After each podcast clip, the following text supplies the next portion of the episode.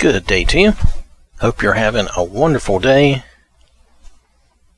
I want to talk to you about attitudes. And first, I want to read to you Psalm 84, Psalm 84, verses 10 through 12. Now, this is from the English Standard Version. For a day in your courts is better than a thousand elsewhere. I would rather be a doorkeeper in the house of my God than dwell in the tents of wickedness. For the Lord God is a sun and shield. The Lord bestows favor and honor. No good thing does he withhold from those who walk uprightly. O Lord of hosts, blessed is the one who trusts in you. So I want to focus on two things regarding these verses. The first is the attitude that is represented in verse 10. In verse 10, for a day in your courts is better than a thousand elsewhere. Meaning that being spending a day basically in the presence of God and in God's spiritual kingdom is better than a thousand elsewhere, better than years in other places. You know, this should be our way of thinking. This should be our desire every day this should represent our attitude to God. That we we want to spend time with God, we want to spend time in His Word, we want to praise Him and pray, and uh, even just uh, sing songs of praise and as we go about our lives and, and keep a song, like Paul mentions in a couple of places, having a song of praise to the Lord in our hearts because He's our source and and he gives us everything and he watches over us every day. It's an it's a heart attitude. We should rather be a lowly servant to God than to dwell in the worldly luxury of selfishness. Better to stand in the doorway to heaven to see God's glory from afar than to live in the darkness that encompasses the riches of this life. And that's what we're talking about here. I would rather be a doorkeeper in the house of my God than dwell in the tents of wickedness. You know, do not let the temptations of this temporary life distract us from the beauty of eternity with our Lord, from the promise of eternity, from all these wonderful blessings.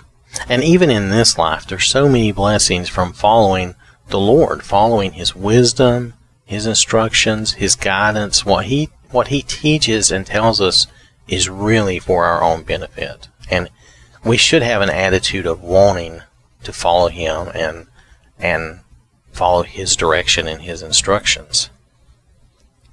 Now, the second thing is verse 11. This represents God's attitude to us if we are faithful, if we have the attitude that's in verse 10.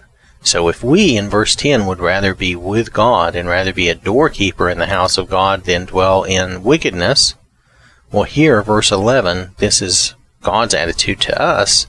For the Lord God is a sun and shield. The Lord bestows favor and honor. No good thing does he withhold from those who walk uprightly. So now that's verse 11. God is our sun, our guiding light in this world. If we will follow, He will lead us in His favor. God will bless our ways when our ways are His ways.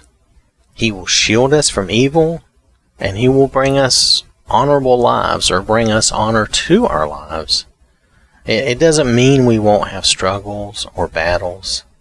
That's why we need the Lord as our shield and He is a shield to protect us in the fight, to help us weather the adversity of life with God's morality.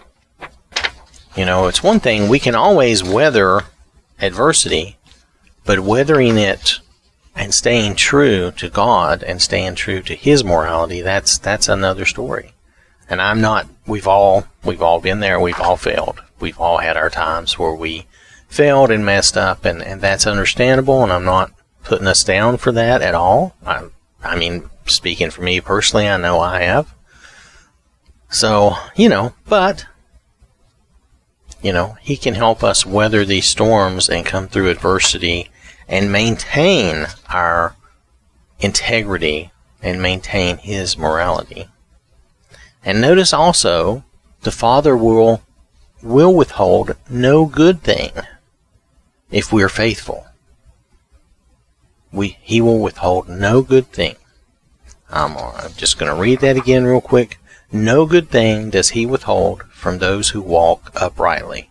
Now, he will withhold things that are not good for us, okay? And that's because he doesn't want us injured, hurt, hurting, you know, having other issues or more difficulties. But then and that's because sometimes we don't know that something's bad for us. It looks good, we think it's good, but then we find out later, oh, I'm glad I, I'm glad I didn't get that. That wasn't, that would not have been a blessing to me. That would have been bad for me. Or sometimes we never realize something would have been bad for us. I'm just saying that's entirely possible. There are things in this life that I think would be a blessing and be a good thing, but since I've never had that, what if I'm wrong? What if what if it just put too much temptation on me? What if it gave me more than I could handle?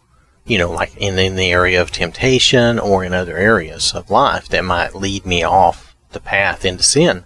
Well, God's not going to put that on me. He's not going to give me that because it would it would actually be a hindrance to me. So, and that is possible. And and and and money might be a prime example. Maybe that's why a lot of us are not super rich. Because with all that money comes a lot of temptation and a lot of issues. So, and I'm not, I'm not trying to fault us or be mean to us, but we do have to look at that realistically and realize that, you know, a certain amount of prosperity and, and wealth is good. But you have to have, you know, to, to, to have tons of it dropped on you, you've got to really have your heart and spirit in the right place for that not to affect you adversely.